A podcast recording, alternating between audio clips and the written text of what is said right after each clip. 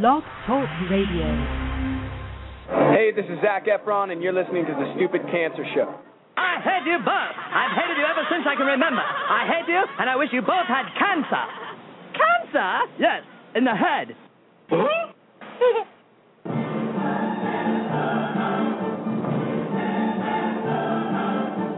I'm as tired as hell, and I'm not going to take this anymore. Pay no attention to that man behind the curtain. Are you telling me you built a time machine out of a DeLorean?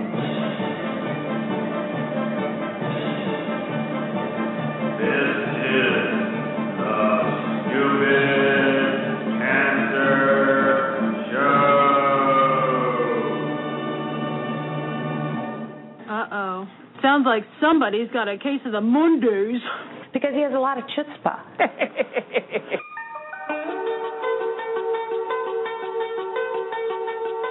Hello there, children. Hey, hey, kids. People seem to like me because I am polite and I'm rarely late. And now the hosts of The Stupid Cancer Show, Lisa Bernhard and Matthew Zachary. Woohoo! Not that there's anything wrong with that. Oh, yeah. Monday, October tenth, and welcome to the historic two hundredth episode of the Stupid Cancer Show, the voice of young adult cancer. I am Matthew Zachary, a fifteen-year young adult survivor of pediatric brain cancer. And I'm Lisa Bernhard, sixteen-year young adult breast cancer survivor, and we're your hosts for The Stupid Cancer Show. It's not okay. Not okay. seventy thousand young adults are diagnosed with cancer every year, so got cancer under forty? Stop. It's time to get busy living because The Stupid Cancer Show is changing the world. One chemo infusion at a time. Tonight's show is all about our good friends at Breast Cancer Action. If you want to talk pink nausea or pink washing, tonight is the night. Angela Wall, communications manager, joins us. Kim Irish, program manager of Breast Cancer Action, and Caitlin Carmody, membership coordinator of Breast Cancer Action. Kicking it off in the spotlight, Marissa Levesque and her mom, Kim Jutras. She's a young adult breast cancer survivor. The Stupid Cancer Show is a production of the I'm Too Young for the Cancer Foundation, online at stupid cancer dot com. We are not your father's cancer society, and we are bringing the cause of cancer under forty to the national spotlight where it belongs. So, welcome aboard another fun and exciting romp to the hay. On tonight's Stupid Cancer Show, where remission is not a cure and survivorship is all that matters. And a stupid cancer welcome to any and all of our first-time listeners here on the Blog Talk Radio Network and on iTunes as we broadcast live from the Chemodex, our fabulous studio in downtown Manhattan. And as a final reminder, of course, the Stupid Cancer Show has a live interactive chat room during each broadcast. We invite you to join in the fun, connect with our friends, and ask questions of our guests. two hundred shows. Fantastic. That takes one of these.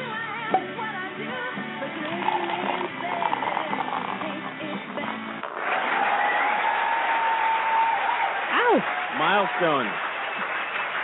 Mile. Dune. Dune. Dude. Mile, milestone. Mildly stoned. We popped the champagne, but I wanted cake. Where's my Marie Antoinette quote? Let them eat. I can't have cake. I'm trying to lose a few. two hundred shows. That's amazing. I have not been here for all two hundred. No. I don't know I, how I many. I think I've been, been here for most but of I the think two hundred. But I think you've pretty much been here. I don't know most about, of the two hundred. At least in body. Was I alive for all? Kenny was born the hour before the show started. Yeah. Oh, did man. Jessica, did Jessica give birth to Kenny? Oh, what? Uh-oh. What? Daddy? Um, hey, Daddy? Now. Don't. Hey, now. I can't. I'm not in the chat room. Why can't I get into the chat room? Kenny, help me. Take the, take the hint. You've been blocked. Internet, Internet one oh one. Yes. Hold on. This will be my final broadcast. Right. Breast Cancer Action. There we go. On air. Oh, I'm a little technologically challenged tonight and every night. Are you there logged into the fabulous Blog Talk Radio Network? The I am. Fabulous Blog Talk Radio Network. B T R. Yes. Um, there we I are, have a, I have a special uh, treat for everybody tonight. Uh-oh. I was able to find... Good thing this is radio. Yeah, I know. Hey, put your shirt back on. I was able to find... Whoa. What? Break it up, boys. It's gingelicious. He is gingelicious. Gingelicious. That's your, your uh, if you went to First Defense, that's your nickname, gingelicious. Oh, I'm sure.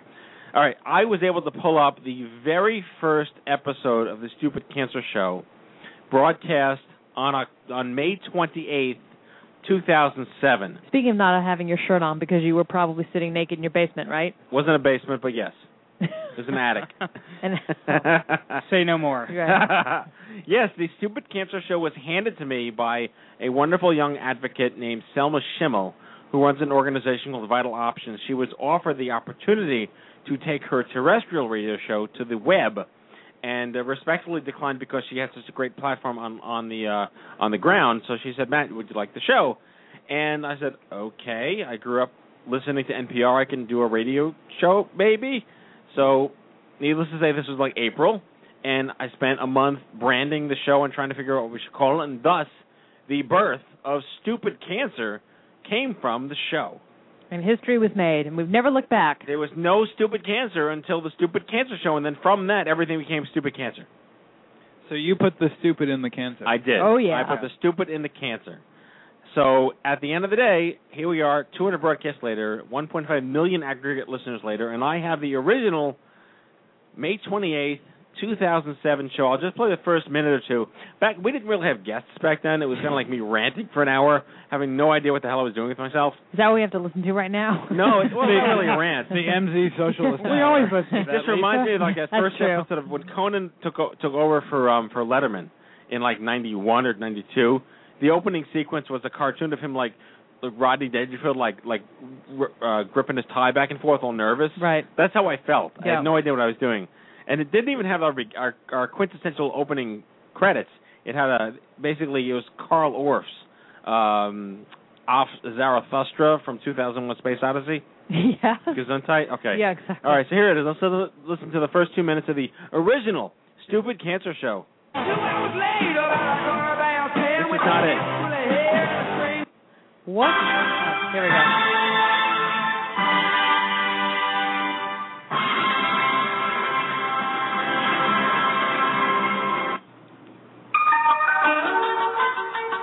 Hey, hey, kids.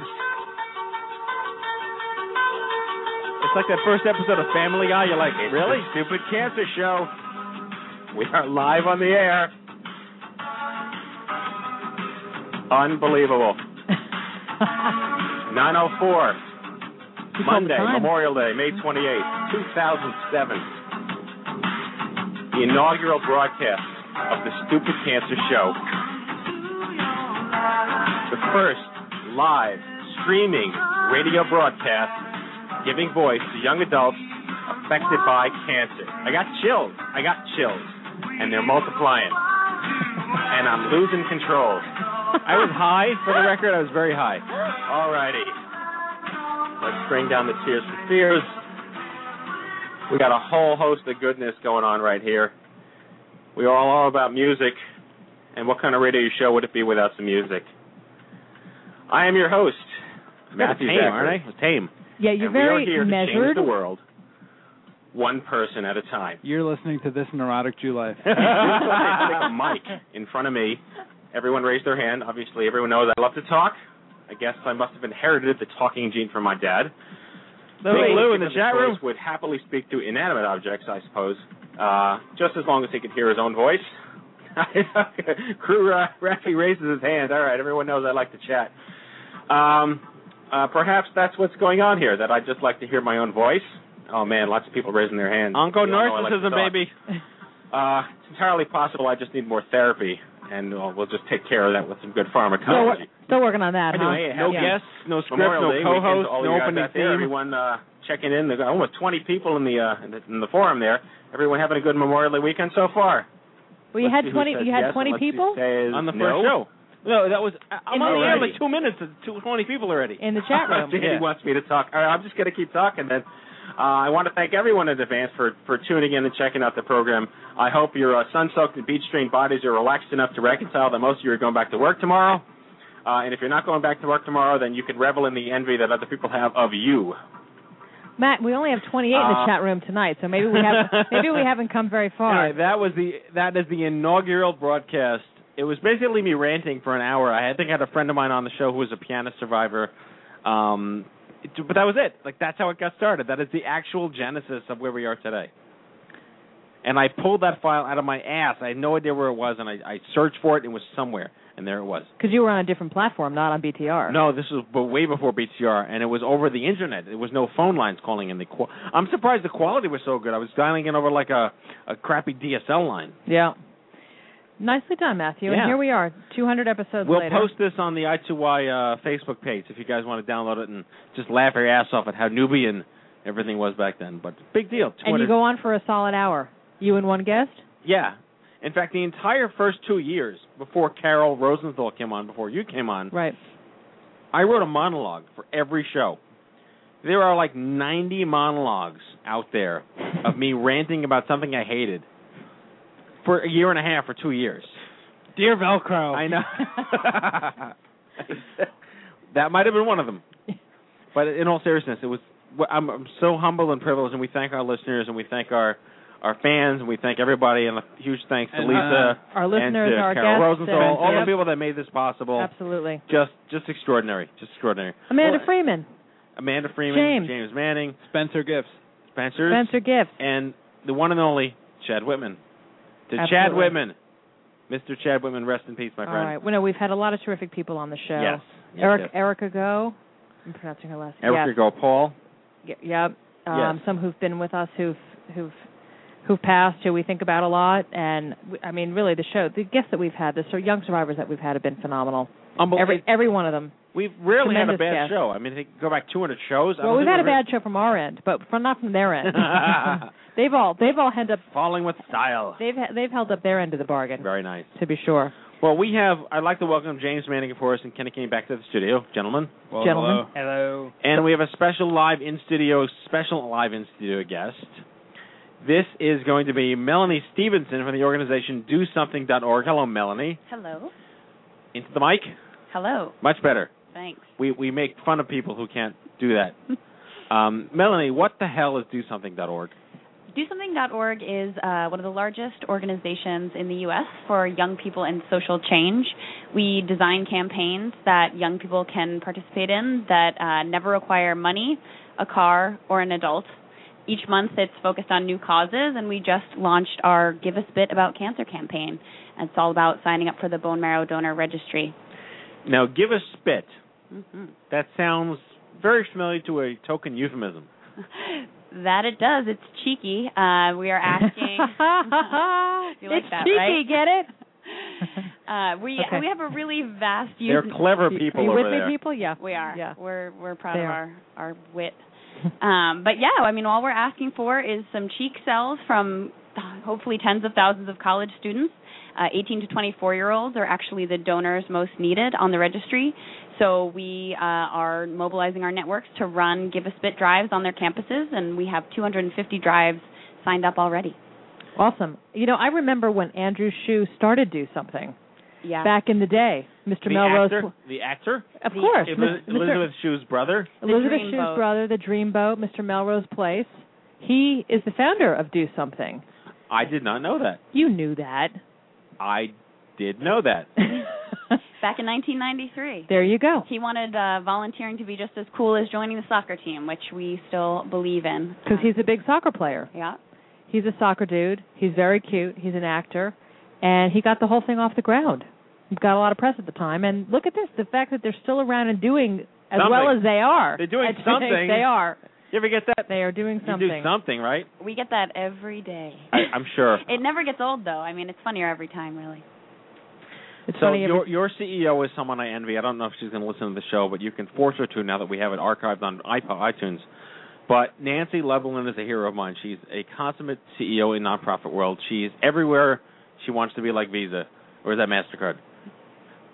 I Hopefully see her name. Neither of them are your sponsors. Uh, no, I, we not, don't, we don't, not Amex. We don't have sponsors. One of the other two. Yeah. We have a credit union in Bumblefuck. We have like uh, the Bad News Bears, Chico's bail bonds. Yes, exactly, yeah. exactly.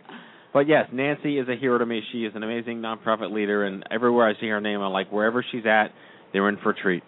she had a terrific piece in the Times written about her within the past year, I want to say. Is that right? Yeah, not to uh, pat the rest of the organization on the back, but it was definitely about the direction oh, pat away, that, we're, pat away. that we're all headed. Uh, and, you know, with her leadership, she's really steering us in a direction of, of mobile. Um, we are using text right. messaging. That's to, right. That's it. I remember. Yep. Yeah, and actually through this campaign, you can text SPIT to three eight three eight three, and we'll get you all signed up to run a bone marrow uh, donor registration drive on your campus. So all of that can be done via text message. Excellent. So, yeah, we're we're definitely moving in a really cool direction, and this campaign, actually, we couldn't run without our partners at D K M S and Be The Match. They're providing all the swab kits and all the training to college students completely free. That's a great and very easy thing to do. And, no. you know, we were in the Wall Street Journal and the Washington Post, by the way. Oh, wow. We just have to toss that in there. And, and, and, and Nancy was a guest on the Stupid Cancer Show twice. Yeah. I was here once, at least, when yes. she was here. Yes. Yeah. Yeah. So we are fans of one another. So what is, what is does, does Andrew Shue still do something, or does he do nothing?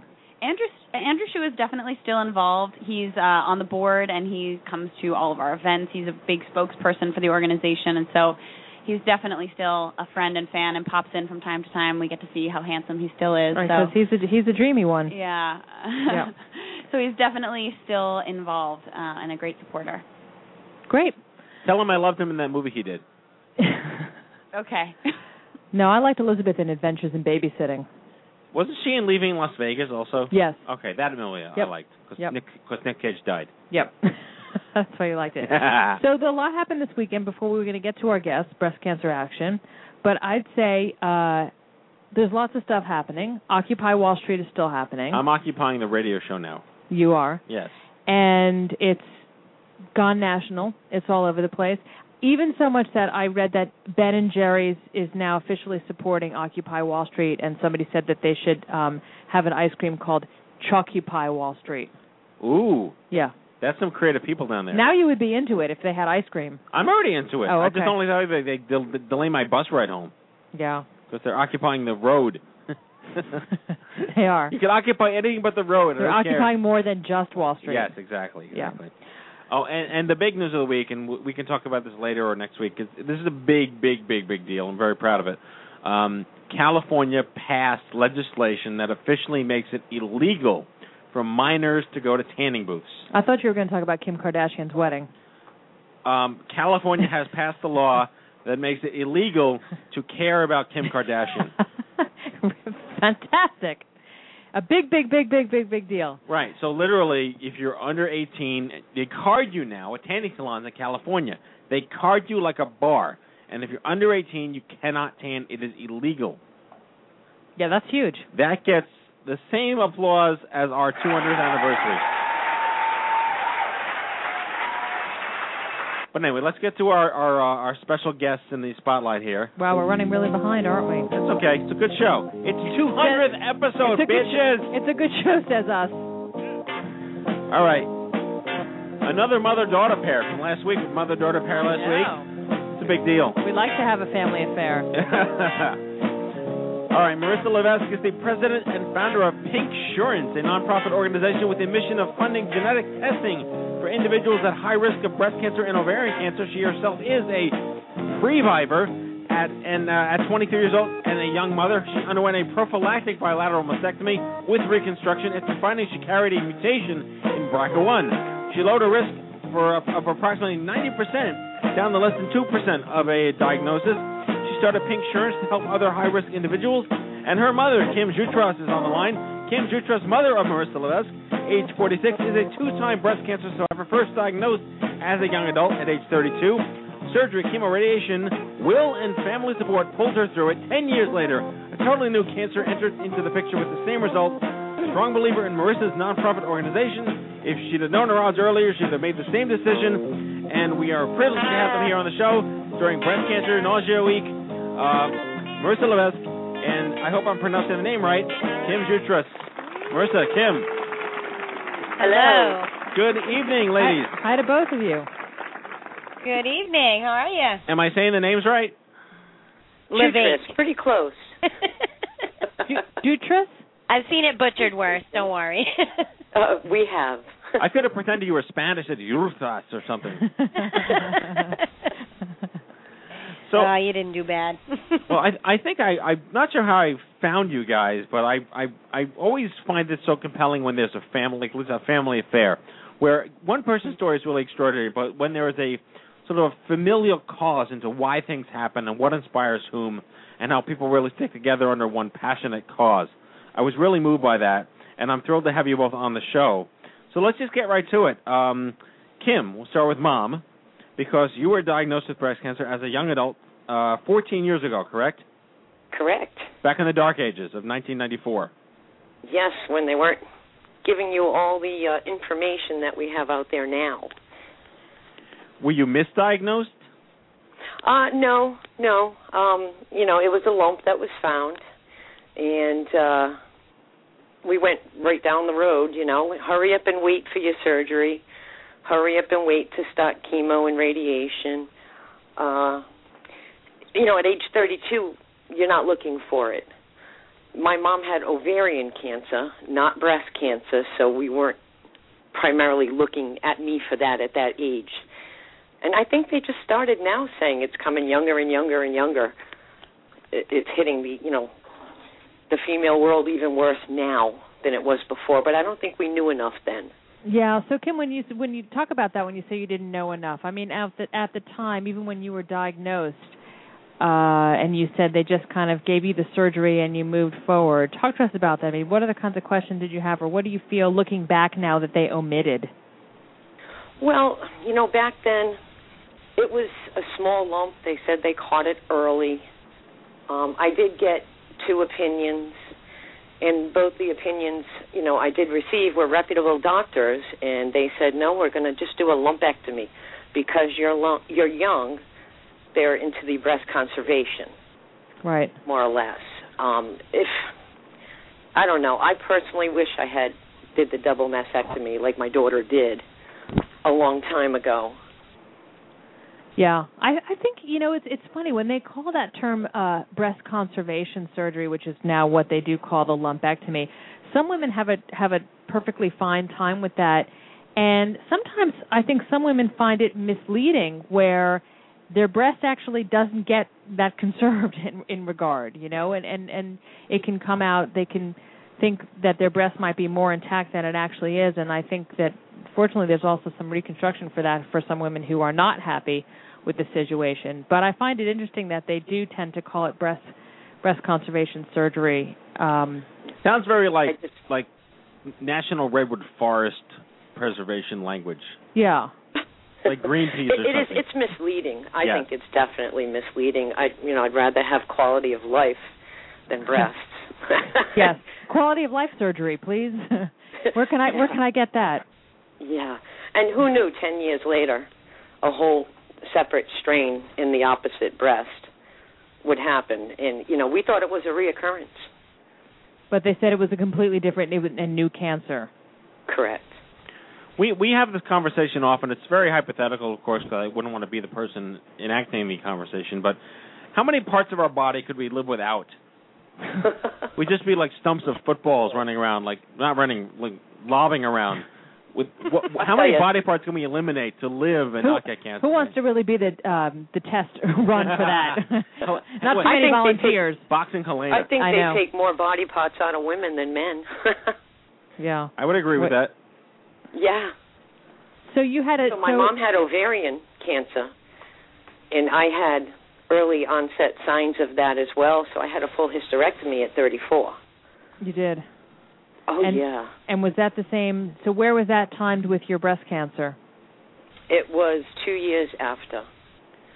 After the second diagnosis? No, the first diagnosis. Okay.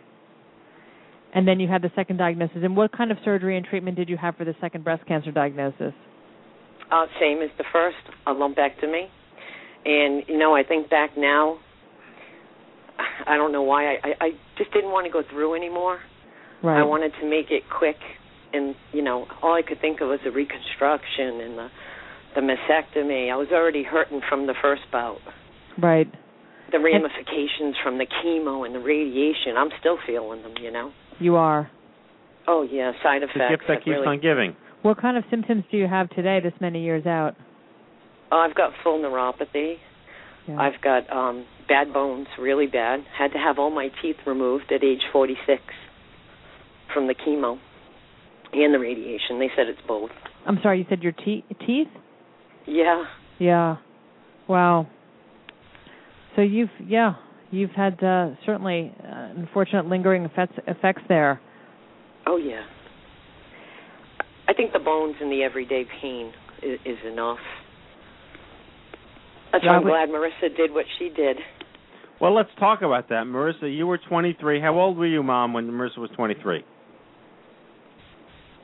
Well, it was two years ago, so forty-four. Okay, okay. Now, we, we've done shows on the B R C A one gene. We've done shows on palliative mastectomies. We've done shows on, you know, the, the pros, the cons, the controversies, the policies, the public health I- issues around that.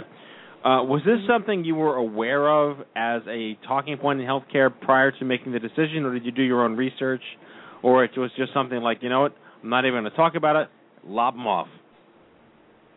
Yeah, that was pretty much my view. I had, you know, I don't even know how I first heard about even having the option to be tested, um, but it just came to a point one day where I decided to do it. I was twenty-two at that point. And I already knew, you know, what it was going to come back as. I just had that, that gut instinct.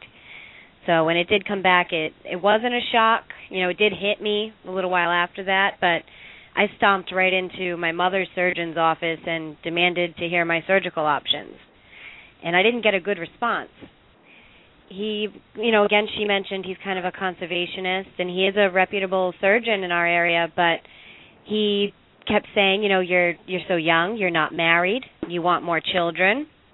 And that really wasn't a concern of mine. I just wanted to be done with it and, you know, get rid of it, let me start over. I know it'll be a long road, but it'll be worth it just to have that peace of mind and, you know, lowering your risk from ninety percent down to two. That that can take a large weight off your shoulders. Um, and well, he didn't really give me my options. I had to fight for them, but got well, it done in the long run. Having children, though, I mean, other than breastfeeding, you wouldn't be affected having children. Right. And I, I have a, my daughter seven now, and oh. I had never breastfed her. I had no interest. You know, now yeah. that I can't, maybe it would be nice. But it's, I want to be alive for my kids. I don't want to be going through what I had to witness as a child and those worries. Sure. So, I mean, it's funny, too. I mean, Kim, actually, I'm I'm about your age and was diagnosed with breast cancer sixteen years ago, and so I completely empathize with your story and know that back then also, I mean, I, nobody talked to me about gene testing back then at all. I only recently went back to be gene tested. Really? And, and well, with some know, trepidation, but, yeah. So you I, know, it I, was brought up. It was brought up. It was fairly new at the time. Yeah. It was right before I had my hysterectomy, and it was... You had to pay for the whole thing. They wanted uh, like twenty-eight hundred dollars up right. front. Sure. And I was like, um, obviously I have the gene, you know. Mm. So. Yeah. What is your... But her surgical plan would have been different if she had been tested. Absolutely. That's what's so important for, for women who are diagnosed these days with the options out there to get tested right away, because they're, again, rushing you off to surgery. They need to know what surgery to do, so you don't develop a new strand like she did. That's an excellent point. Real, that's an excellent so, point. So I want to talk a little bit about your organization, Pink Insurance, because uh, you you happen to be, or let me ask the question then, what percentage of young women opt for a prophylactic bilateral mastectomy or a prophylactic mastectomy at that um, because their mother had breast cancer? Is it one hundred percent, or are there women that just say, I don't even care about it, I don't want them, I don't need them, take them off? Well, I can't give you an exact number, but I can tell you, uh, based on my research and conversations with my surgeons, it's, I hate to use the word, but it's a trend right now. It's starting to catch on that these younger women especially are seeing that they can close that chapter and move on and build their lives, have families, and not worry about it so much. Um, there are other options, and especially with Pink Insurance, Um, where we come into play is when you have that blood test drawn, it's sent out to Myriad Genetics, and they don't even pre-screen you for insurance or anything.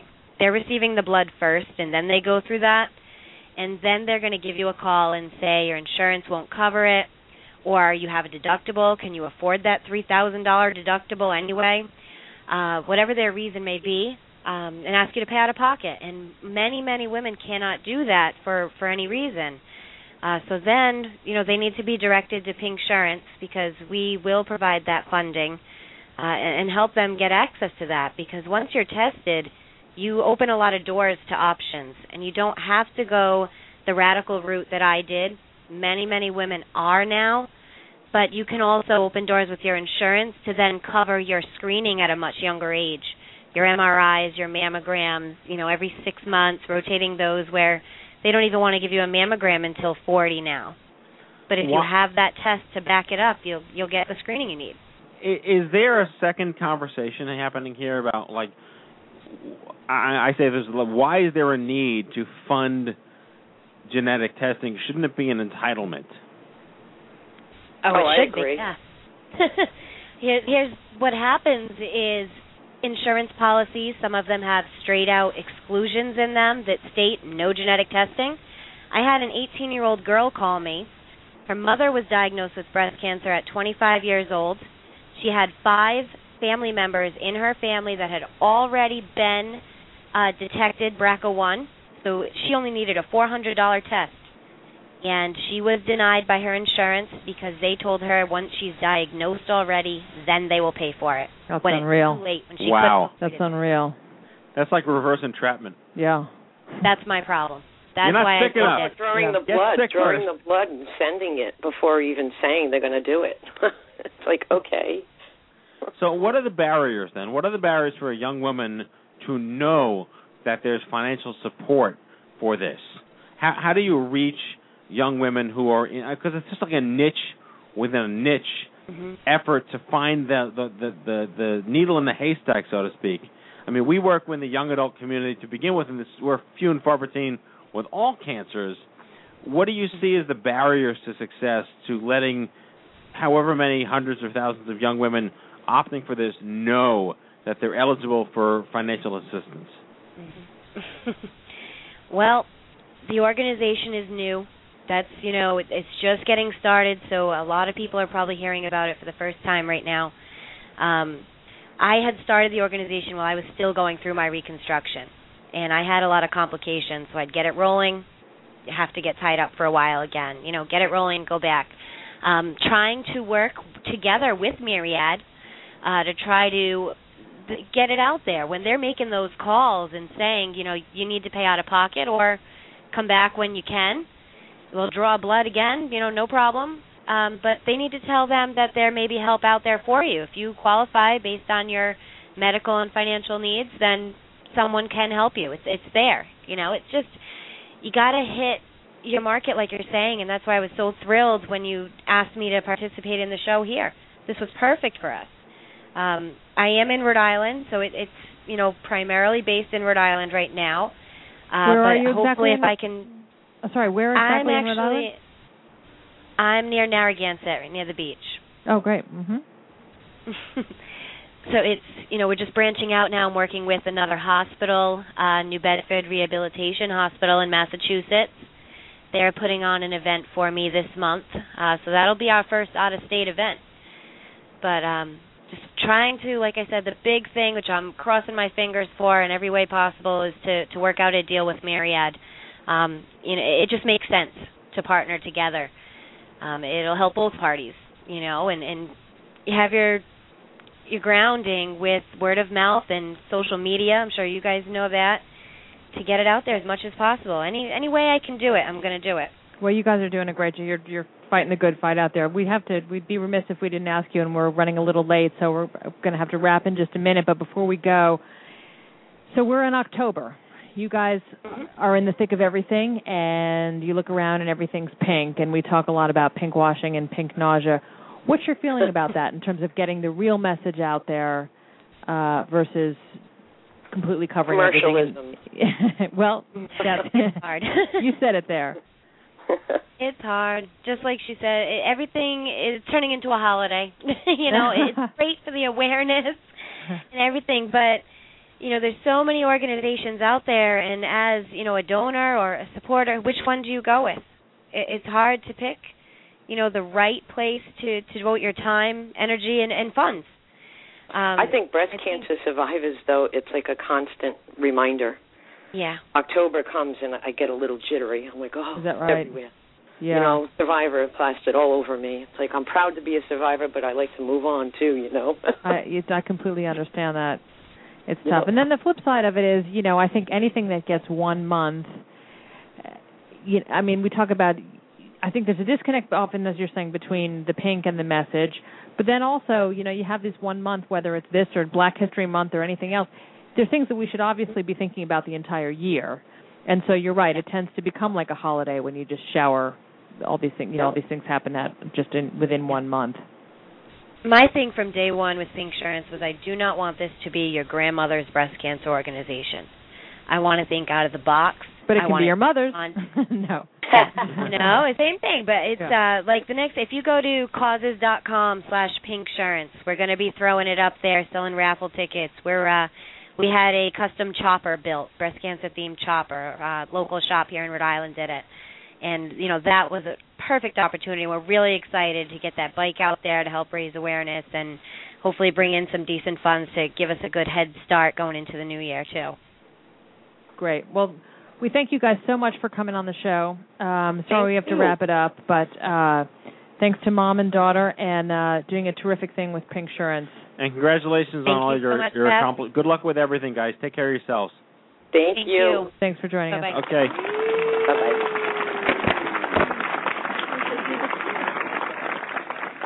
Awesome. Yep. Awesome, awesome. All right, let's hit the news and get the ladies from Breast Cancer Action on the phone here. Hello, I'm Kent Brockman, and this is Eye on Cancer. Just the facts, ma'am.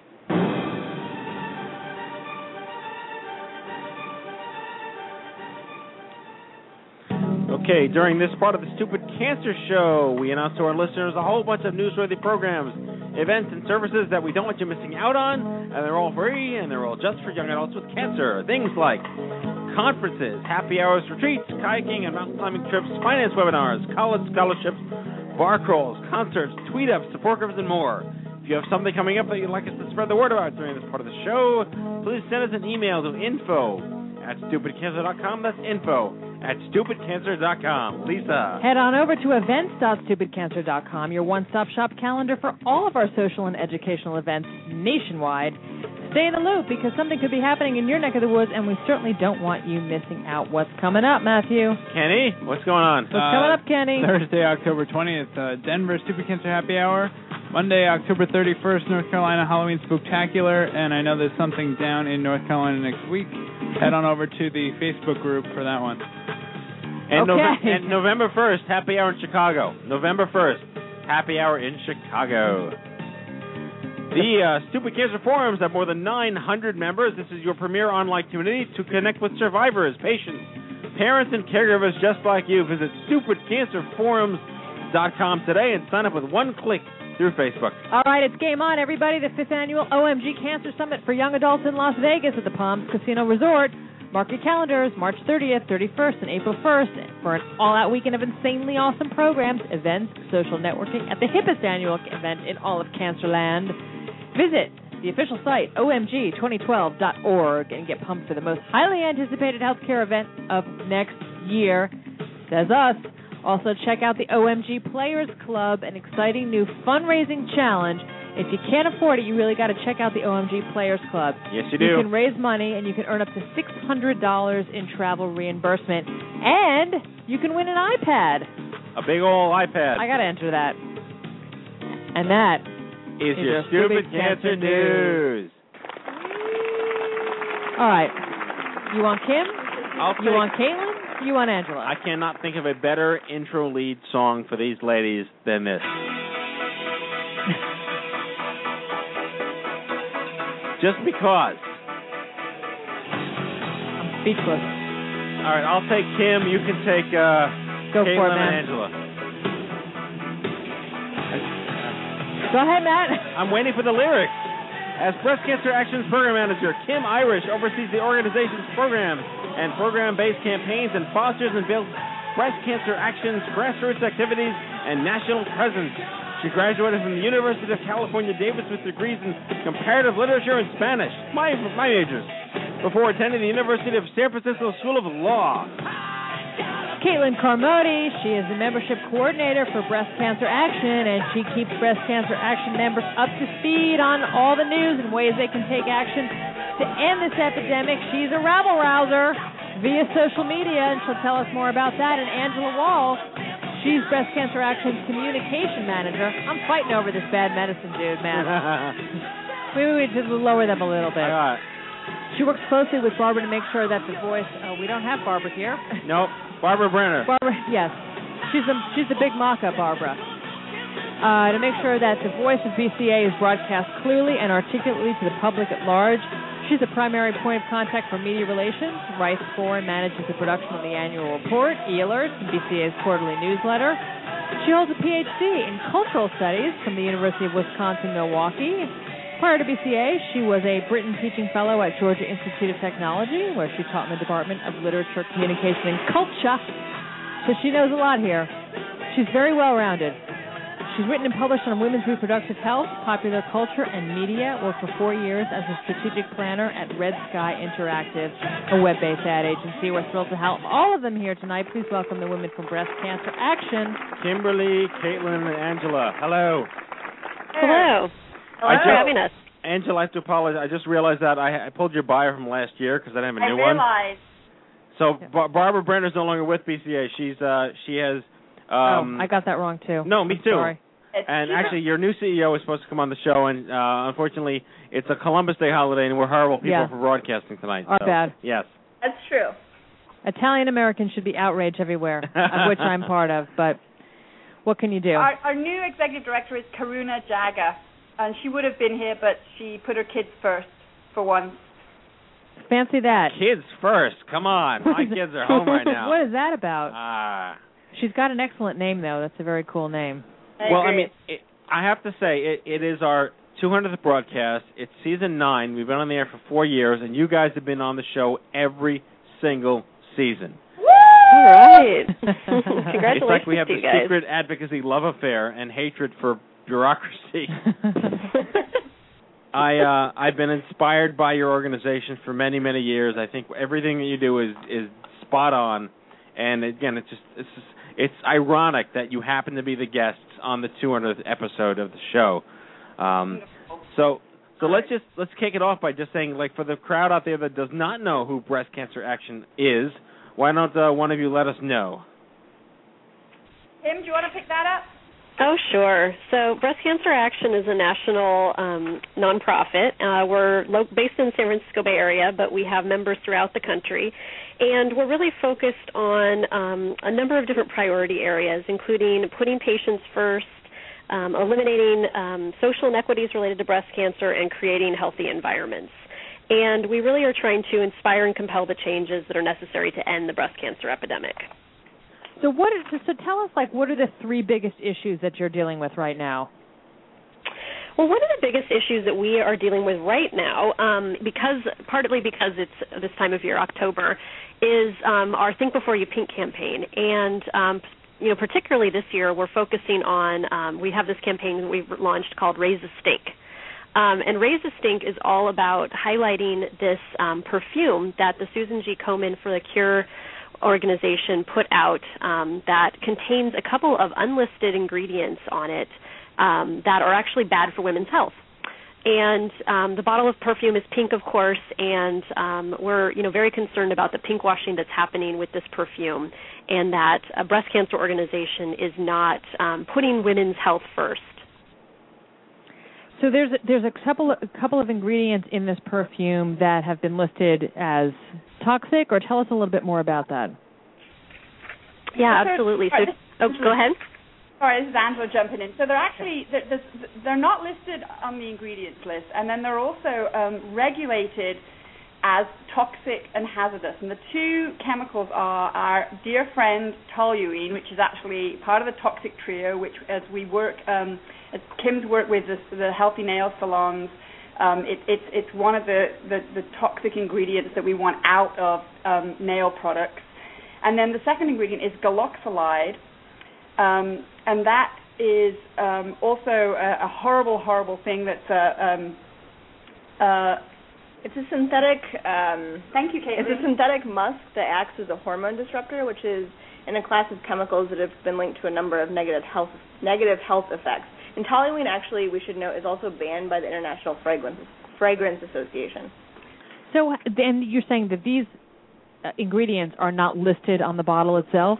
No, and the only reason actually we were able to find them was we sent the product off to be tested by an independent lab.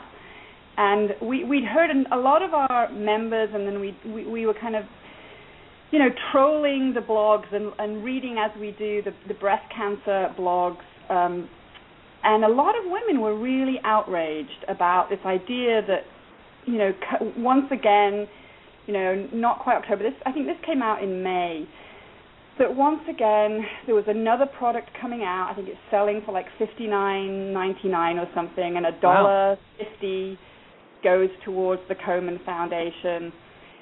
You know, and, and women who are going through any kind of treatment for breast cancer have a real sensitivity to musks and fragrances, and so there was a whole number of issues that people were really concerned and outraged about, and it just kind of set off our little suspicion-o-meter. And so we um, we sent it off to get tested, and the independent lab results came back with these kind of two ingredients. And, and I think, you know, there's a couple of things that are egregious about this, it, and, you know, the, the primary one being, you know, pink washing is bad for all our health, right? It, it puts profits before women's lives. It's one thing when it's a large pharmaceutical or gasoline or diesel corporation that slapped a pink ribbon or painted their trucks pink in support of women with breast cancer or whatever.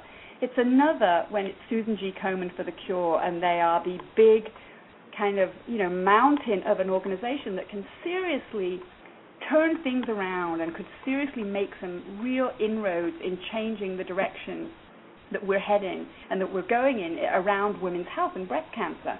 And so this, this campaign is actually, you know, so, so that was why we kind of really felt compelled to launch this campaign. So what's then, been, I'm sorry, go ahead. So I was also going to say, you know, so one of the things that we are, I want to just get in here, I want to get a plug before we move too further, you know, into the conversation. I want to get a real plug in here for this campaign. We are pushing to send Komen letters. Um, ten thousand letters is what we're aiming at. Right, and you can anybody anybody who's listening can go to our website w w w dot b c action dot org. There's a big banner sign up kind of component. You can hit it to send take to the send a letter page. We are looking for ten thousand letters to actually say to Komen, look, take this, recall this product. It's bad for women's health, and get behind the anti-pinkwashing kind of you know the pinkwashing movement, and stop partnering with people who have products with ingredients that are bad for our health, because as an organization with the clout that you have, you could seriously move some fucking mountains here, and we are. And, and and Komen could do this. They, they, you know, they've got the clout. They've got. They're brilliant at galvanizing women, at bringing women together, at organizing people. They could make some serious change. They could take action and really make a difference. So, what, so let no. me just let me just stop you there and just ask the obvious question: have you gotten any response back from Komen? We, we have. actually have. We have. Um, we actually started by sending Komen a letter and some of their leadership, and let them know about our concerns about this. And they re- have written back to us and let us know that, you know, while they didn't agree with our assessment, that they actually, you know, because they had heard from a number of consumers that they were, that they all, the consumers had concerns, they've decided to reformulate the product for next year when they plan to release it again. But To, uh, and to us, that, you know, that raises a number of concerns. Okay, so you're willing to reformulate it, but at the same time, you're not letting the folks who have already purchased the product, who have it in their homes already and that are using it, that, you know, there may be some concerns about this. So that's one of our major issues.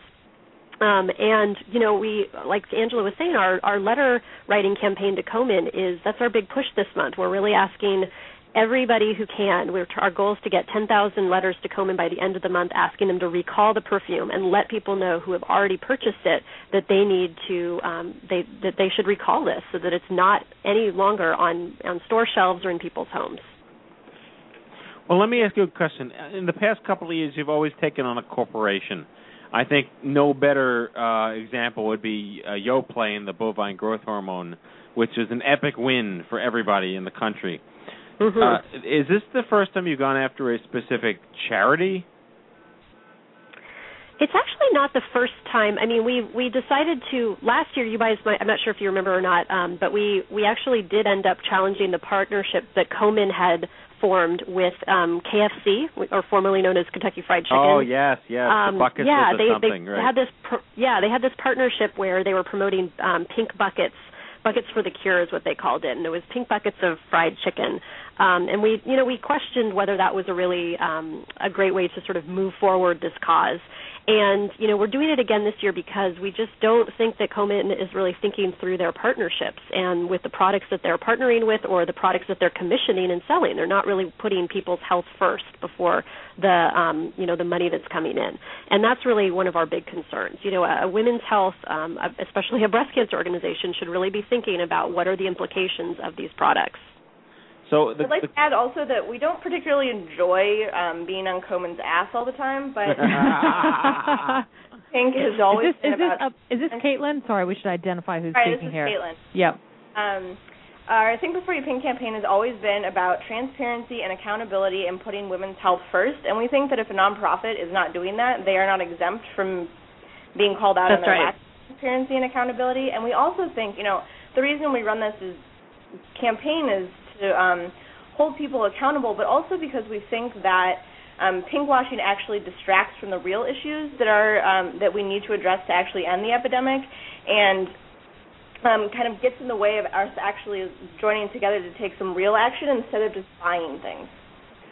You know, I want to ask you about this, too, because this is the other place that I'm seeing lots of pink, just to switch gears a little bit here, too.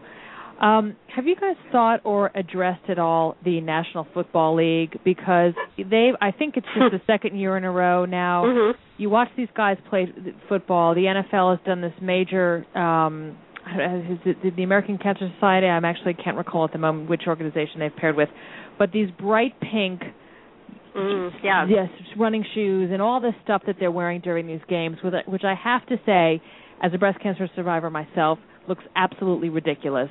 And talk about a disconnect there. But, you know, it just it just looks like a joke. Yeah, I mean, I it really looks like a joke. joke. You know, it, I mean, it, it just it, it looks silly. It's like, you know, men, men, men, men, men, men, or men. drag queens, drag queens, drag queens. Well, I mean, I, I think it goes to the issue of awareness again. I mean, it it seems like, you know, when you see things like this, that's really what I think that a lot of these pink ribbon promotions or wearing pink um, has, that's what they're offering. They're really trying to promote awareness. But something that Breast Cancer Action has always challenged is that there's enough awareness. People are aware of breast right. cancer and yeah. that it's a problem. And I think by by focusing so much on wearing pink or buying pink ribbon products, like Caitlin was just saying, it's distracting us from the real issues. We can't buy our way out of breast cancer. It's not going to happen. We have to look at the environmental causes of cancer and really ad- put money, research funding into that, and in the other real issues like the, the, you know, giving better treatments for people with metastatic disease and a lot of the things that get ignored.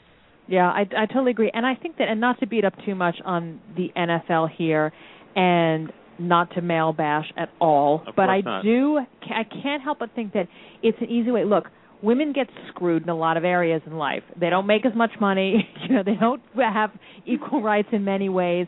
And I feel like it's such an easy knee-jerk. Everyone likes breasts. You know, like it is. It isn't at an epidemic proportion. I feel like it's such an easy knee-jerk way to assuage any kind of guilt, and particularly mm-hmm. and particularly male guilt against the crap that happens to women, you know, in their lives. And I just, you know, I just feel like it's sort of an an, e- an easy out in, in many regards in that way. Not across the board, but in specific circumstances, I can't help but think that. This is Andrew, and I, you know, and I think, you know, it, it's not, you know, it, it's interesting that it's the N F L and it's it's a guy thing, and I think there definitely is a really interesting conversation to be had about the fact that it's breasts and, and breasts are, you know, it's this, this sexualization of, of kind of a disease and, and blah, blah, blah, blah, blah. Save but the Tatars. Save the Tatars, right. Boobies, bruises for boobies or whatever. You know, but I, I really think the bigger issue is that this is what pink has allowed us to do. And, you know, and if you take pink washing as like, you know, the, the, the, the, the brush stroke, you know, if you think about this, right, pink has enabled us to literally brush over with this huge swath of pink all the conversations and issues of what is really going on. Because what we see when we see people, you know, team members from the N F L running out on the pitch, we see pink, we see the game, we see these men trying to do something, but we never actually think, what are they actually doing? What are they right. actually doing to change what is happening this year from what was happening five years ago, ten years ago? You know, and it's like, okay, well, people get aware, and so they'll go for their mammograms. Great. What we know about mammograms is that they will detect a tumor that's already there. They won't prevent you from getting breast cancer. They're not um, a foolproof mechanism. Women get screened and then find their lump or their tumor on their own through a self-exam. There's nothing that all this pink is actually doing. It doesn't do anything in terms of getting us to take action and move forward so that future generations of women and men face a different breast cancer academic, academic than the ones that we face. And actually, Will, this is Caitlin. I will say that that hasn't always been true. The pink ribbon was enormously important for putting breast cancer on the women's health map. It's just that we need to move past it now. Yeah. So what would be, so what is your ideal, if we still had a breast cancer month, because it seems like that's not going to go away, what does your ideal month look like? In terms, of effect- in, fact, in terms of effectiveness. I'm sorry? I have an answer to that. This is Angela. So, you know, and I've thought about this for a while. It would be, you know, if, if everything was, you know, it, to start off, you know, the first phase of it would be, right, if we've got, you know, pink everywhere, it would be for every woman to, to read the ingredients of every single product that we buy and refuse to buy, refuse to consume anything that was remotely linked to a health hazard. And that means anything that's not been proven safe, right? If you adopt the precautionary principle and you kind of follow the idea of when women's health is concerned, why do we take the risk? So, you know, if, my first thought would be for October, withdraw withdraw your spending power, and we just see how much money is actually withdrawn, and then think about what we could do with that money to do things to actually improve, the, you know, research metastatic breast cancer, improve screening, look at the links between genetics and environmental, you know, how how, how cancer cells work in relation to the external environment as opposed to the, you know, the biological environment of the body. So that's my input. Kim and Caitlin, I don't know if you have other dreams. Well, not yeah. I mean, another big thing. I, this is Kim. I would love to see is the, the all the dollars that are spent on pink ribbon promotions. You know, from the companies, even just by putting them on their products and stuff, um, and people, and the power or the and the time that it takes to sort of the way how we spend thinking about this and what we do and analyze about this. I would love to see all that that people power put into actually changing.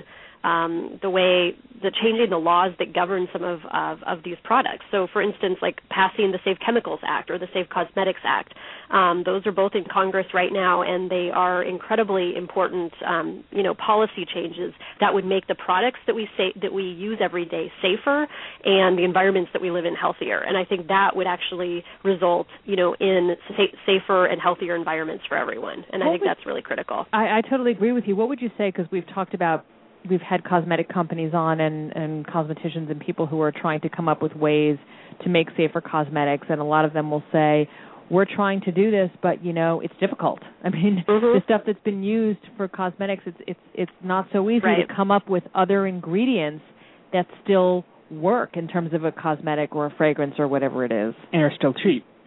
Yeah, and are affordable. Right. I mean, I think my answer would just be that, you know, there, there in Europe, there's, you know, much stronger protections for people's health related to cosmetics and other products. And I think if it can be done over there, it, it should be able to be done here. And so I would think I would just put the onus on the companies. Like, and maybe it is a little more expensive, but, I mean, it's really important for all of our health. That I think that should take precedence over how much it's costing them. I have a question. It's not as expensive as the health bill for um, forty thousand women who are um, being treated for breast cancer. Yeah. Well, that's, that's true. Yes. And, and then to your point, right, if they're going to take the money and use it towards making everything pink, it's just right. re- use that money to make funds. A safer product. Yep. Yeah. The money's there. They're just not using it in the right way always. So my, you know, and they always, they always somehow manage to get the research done to find the ways to sell the products. So I actually have real faith in the corporations that when it's a case of making money, they will find the way to sell to make the product. Yeah. Matthew, go ahead. Okay, so my question is, has anyone ever actually measured the impact of pink cause marketing having made any remote remedial difference in any one specific agenda item? Oh. I'm racking my brain. Mm. Like, has is there any way, this is sort of a lofty empirical philosophy here, yeah. but has anyone watched a football game, saw a guy in a pink jersey, and, got and, and gotten a mammogram? Went to a mammogram the next day. I don't think you can. That's not possible. Yeah, I mean, I don't know if, it's, if anybody's ever measured anything like that. Yeah. And, and I bet there is, I mean, I bet there's a, commu- a, a cumulative kind of relationship, right, where, you know, I mean, I, I, I read earlier this year, you know, there's this big celebration that more women than ever are getting their mammograms. You know, and, and that's the issue right there, right? It's like w- we shouldn't be, we're looking to take care of this after the horse, horse has bolted right. out the stable. And it's like, why are we do, why aren't we looking to prevent this happening in the first place? And, and I, one of the simple... you know, kind of the simple answers is, you know, because it, it, there's too much revenue riding on it, too many profits associated with it. I mean, and that's a simplistic answer, but I think, you know, if we actually looked for more, better regulatory systems, if we adopted something like the precautionary principle, which would which would put the onus, again, on corporations and manufacturers rather than consumers and women, you know, individuals around pink products and women, you know, um, breast cancer, specifically women, if we put the onus on corporations to prove that products were safe before they went out to market, we would go a long way in kind of looking to, to be able to measure what those differences were, I believe. And, you we know, did- Matt, your, your question is an interesting one because it, um, you know, it it asks, has a pink ribbon ever made an individual act in a way that might protect their health, which is what the pink ribbon is all about. But it's really, really messed up that what that has done is told women, do everything right and you won't get breast cancer. And unfortunately, we hear from a lot of members of Breast Cancer Action who are like, I eat organic food. I ran every day. I maintained a healthy weight. I have never had a drop of alcohol. I've never yeah. had drugs. Why the hell do I have breast cancer? And right. breast cancer is not a genetic issue for my family. Yeah. The big one. Yeah. And it's really, and it's not. Overwhelmingly, it's not. There's a very small percentage of women who um, that's that's the you know the factor. But it's it, there's a huge percentage that where it's suspected that it's environmental factors. Less than half of all breast cancer cases have um, have known causes. The rest we have no idea. So how there's would you guys so much respond? We need to learn. How would how would you respond then when I hear rhetoric going around saying, well, if one person saw one guy wearing a pink scarf at a football game and checked themselves we're, we're, and they got diagnosed, it's all about that one person. Is that so a load of shit? We're so past that at this point, don't you think? Sorry. Angela, who was that chiming in? Sorry, that was Caitlin. I was just oh, uh, Caitlin. Using Matt. We have a huge jet flying over us, so we're having some here. There you go, it's gone now. um, you know, and I'm going to quote Barbara Brenner, our former executive director on this, and she used to, you know, she was often posed this question. And her response would be, you know, we have to stop thinking, you know, this is an epidemic. We have to stop thinking that because the ones and twos and three people benefit, that somehow this is something we need to put all our funding into it and, and start looking in that direction because clearly, you know, this is an epidemic. We need to start seeing the results when it's like in the thousands, when thousands of people have a different outcome. And and and, and the, you know, and the thing that the, one of the big issues that Breast Cancer Action has had along the way with pink ribbons and, and a lot of the the kind of um, the organization, the breast health organizations that will say, you know, get your mammogram. It's about individuals taking the responsibility for themselves. This is not about individuals looking out for themselves. If we are going to really make some changes, we have to start looking out for everybody, and we have to start making the system-wide changes that benefit everybody, because me getting a mammogram won't prevent Caitlin or Kim or you, Lisa, or you, Matt, from getting breast cancer, right? Yeah. But if we do something system-wide to maybe look at the environmental issues, look at prevention, get better treatments, you know, there's, we, we have a hope in hell of, of making a difference. And also, I'm sorry, go ahead. Part of that is... Um, when we talk about breast cancer awareness, I, Barbara has pushed us to always ask, what are we aware of? And one thing that I don't think many people are aware of is how little research money, there's billions of dollars in breast cancer research, but how little of that money actually goes to researching um, how to stop women um, from getting metastatic breast cancer and dying from metastatic breast cancer, because that's what women die of when they have breast cancer. And less than two percent of research funding currently goes to that, and that has to change. Yeah. I mean, it sounds like the whole pink, pink ribbon movement never went to Pink Ribbon two point oh. You know, right. It, it, yeah, yeah. Right. It, it started yeah, off as awareness, it. and it's like, we're aware, we get it. Now the next phase, and that hasn't come. And and you're right about the preventive stuff. I mean, this country, we don't pra- we barely practice preventive medicine at all. You know, we're not mm-hmm. we don't do Chinese medicine. You know, where they're thinking about what you can put in your body before the fact. It's it's it, I mean, that's that's almost a revamping of our entire you know medical system here. Right. Exactly. Yeah, and I, I yep. want to just. Sorry, this is Angela. I want to kind of put an addendum to that because, you know, I, I think there is, you know, because especially Breast Cancer Action has, you know, comes down on pink and pink washing and, and you know, which we will always do, and I, I think it's important that we do, but we also firmly and strongly recognize that pink and the awareness campaigns really moved us from a place where breast cancer was stigmatized, where women couldn't talk about it, where they felt like they were a failure, where they couldn't have conversations with their doctors, with their friends. It's moved us from that place. But like anything else, I mean, just as you said, Lisa, you know, the two, we need the next version. And the next version isn't awareness, it's action. And it's taking action around, you know, moving this forward so that we do something so that everybody benefits, not just me personally from getting a mammogram or free mammograms for everybody or a law that makes it so that we can all get our mammograms for free. We need we need the regulations to actually start to put a dent in this epidemic and stem the tide and look at the reasons why so many women are, are, are developing metastatic breast cancer. And, and something everybody can do right now, all the listeners, is, is send a letter to Komen today. You can go to Breast Cancer Action's website. We're trying to get ten thousand letters, and that'll make a difference. We think that Komen will listen to us if we can get our, you know, our voices to collectively together, have a very strong, unified voice, and try to get the perfume recalled so that it's not putting people's health in danger. Because they can turn down fifteen hundred. Currently, we've got two thousand people who send letters, and, and they, they they can ignore two thousand of us.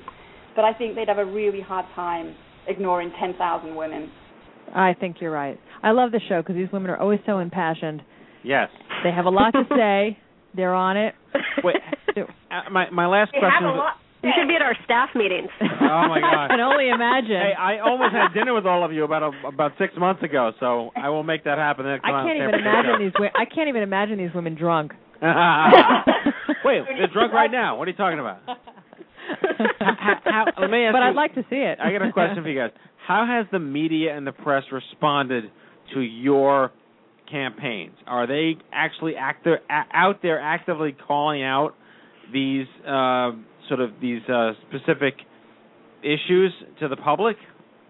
Wait, which specific? What do you mean specifically with the Promise Me perfume, or with like with the K F C and the buckets for the cure and all that? Well, kind yeah, of like the Yoplait and the K F C. I mean, oh, yeah. have, have you gotten a lot of media attention on this? Yeah, I mean, we we get it. I mean, um, it's been interesting because the Raise the Stink campaign. Um, you know, we've we've had some big, you know, we've had some calls from large media corporations who are looking to do kind of one-hour news shows that they're in the process of making that are going to be released in October.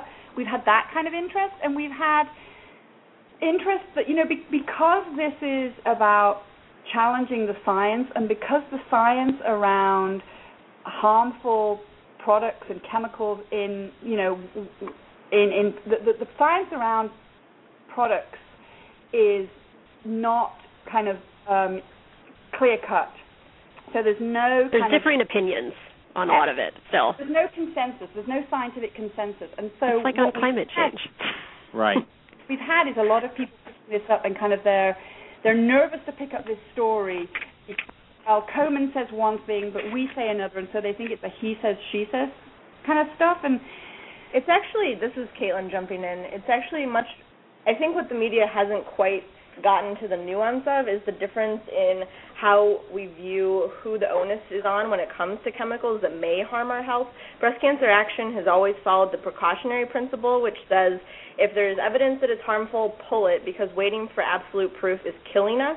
And Komen doesn't have, I will say that that is not, you know, the mainstream media's understanding of chemicals and chemical mm-hmm. regulation. And so I think that that kind of nuance about it is, it's not just about the perfume, it's about, like, when do we take chemicals out because they might harm our health, and we take much more of a precautionary approach. And it's actually, when you send a letter to Komen, which I hope everyone is doing right now, we're actually asking them to sign um, a pledge to prevent pinkwashing, which would commit them to a precautionary approach, which we think is the one that is best for women's health. Yeah. Just as Caitlin said. Well, I mean, right. I, I got to tell you guys, we could go on and on for probably a week and a half, and I'd love every second of it. You could, I promise you, you will be on our two hundred fiftieth show, regardless of what part of the year it is. I hope so, yeah. And I, I pledge to have dinner with all of you next time I'm in San Francisco. Oh, me too. That's great. Don't leave me out. No, uh, anytime, Lisa, Lisa and, I, and Matt. That'd be great. You, you can buy all of us dinner. Uh, we will. No, I'm, I can't tell you from guys. One, from one nonprofit to another. Right. Yeah. No, again, I mean, I say this with so much pride and, and, and appreciation for you guys are such a fierce, like, like unforgivingly structured nonprofit organization. You know exactly what your mission is. You know exactly how to get things done. And you're a testament to what I'd like to see our organization model itself after. We we rally our cool. troops, we get them pissed, we channel their anger, and we foster change. Kudos to you guys. Beautiful. Thank you. Right back at you. We always love coming on here. So what we would love for you to do is really rally those people and get them pissed off so they send a letter to Komen. We, we really want to make our ten thousand by the end of October. And people like your listeners, and that's you, all you people listening, you can make that difference. So if you want to take one action this October, make this your action that might actually change the future of the breast cancer epidemic. All right, folks, again, their website, b c action dot org. Yes. All right, guys, take care of yourselves. Good luck. Have a wonderful uh, fall season and a happy holiday season. Kimberly Thank Irish, you. You too. Angela Thanks Wall, for having us. Caitlin Carmody. Take care. Thanks to all three. Man. two hundred shows. They're feisty. Whoa. They're good. I dig them. I dig them. Yeah. So, Melanie, what do you think? I- I'm liking every second of it. So we got the swabbing people over here. Yeah. We got One the angry point. breast cancer people over here. We got the Komen perfume-wearing people over there. Do we count as people who do something? Yeah. Ab- they definitely count us. Yeah, yeah, they do. Something. We know um, they do. I wanted yeah. to get them to create a list of some of the chemicals that people should be avoiding, so our young people can print them out and post them all over their schools. Well, they can, you can go to uh, who, who is it? Healthy Chemical. Who, no, it's called the, safer chemicals dot org or campaign for safe cosmetics dot org. There you go. Uh, Mia Davis. Uh, yeah, I've been on our show several times. Yes, she has. Yes. Um, actually, Mia Davis may be speaking at O M G twenty twelve. Excellent. Yeah, because environmentalism and all that stuff, all those multisyllabic ethyl methyl breath. I'm going to moderate that yeah. panel. Yeah. Okay. You have bad breathyl Matthew. Yeah, smell from you. Here. Ginger, you ginger ethyl. Bad breathyl paraben. You what? you yeah. what? All right, nine twelve. We've kicked it over time. We should wrap it up on this fine Columbus Day so people can go watch the rest of the Kardashian wedding, part, part two. Oh, dear God. No. All right. It's time All right, now for our closing sequence. Prepare to activate. This Ember Moment is brought to you by Emberman Angels. Be well, number one. Prepare to activate. Uh, I hear there's rumors on the uh, internets. You ever seen a grown man naked? And so, to all of you, a fond farewell. Hooray, I'm helping. You are a meathead. Oh, Magoo, you've done it again. That was so terrible, I think you gave me cancer. All right, everybody, that is tonight's show. Mark it, check it, put in the calendar, two hundredth broadcast. We hope you had as much fun as we did poking a stick at stupid cancer. We'd like to thank our on-air and in-studio guests, Sister Kenny Kane, Reverend Doctor James Manning, Melody Stevenson from Do Something, Marissa Levesque, her mother... Kim. Kim. Jutras. Sorry. Jutras. Yes. Uh, uh, Angela Wall, Kim Irish, and Caitlin Carmody from Breast Cancer Action. Next week's show, focus on Komen. We were just talking about him. Now they'll be here. They will be here to talk to us. Alyssa Thorner, she is a two-time young adult breast cancer survivor. She's program coordinator at the Johns Hopkins Breast Cancer Program, and she's a young woman's representative at the Susan G. Komen Multicultural Advisory Council. We'll also have Bridget Spence, young adult survivor stage four breast cancer. She is a coach of the Susan G. Komen three-day for the Cure, and she's a member of the Multicultural Advisory Council as well at Komen, and she's a blogger of My Big Girl Pants. And in the Survivor Spotlight, we have Tanya Catan. She's a writer, an activist, a humorist, and she is a breast cancer survivor, and she's the author of My One Night Stand with Cancer. And if you've missed any of our past shows, all two hundred of them, including this one, download them all for free on iTunes at i tunes dot stupid cancer dot com, or check out the archives at stupid cancer show dot com. Remember, folks, if it ain't stupid, it ain't cancer. Live from the Chemodex, on behalf of Lisa Bernhard, myself, and our whole team here at the Stupid Cancer Show, have a great week. Good night, everybody.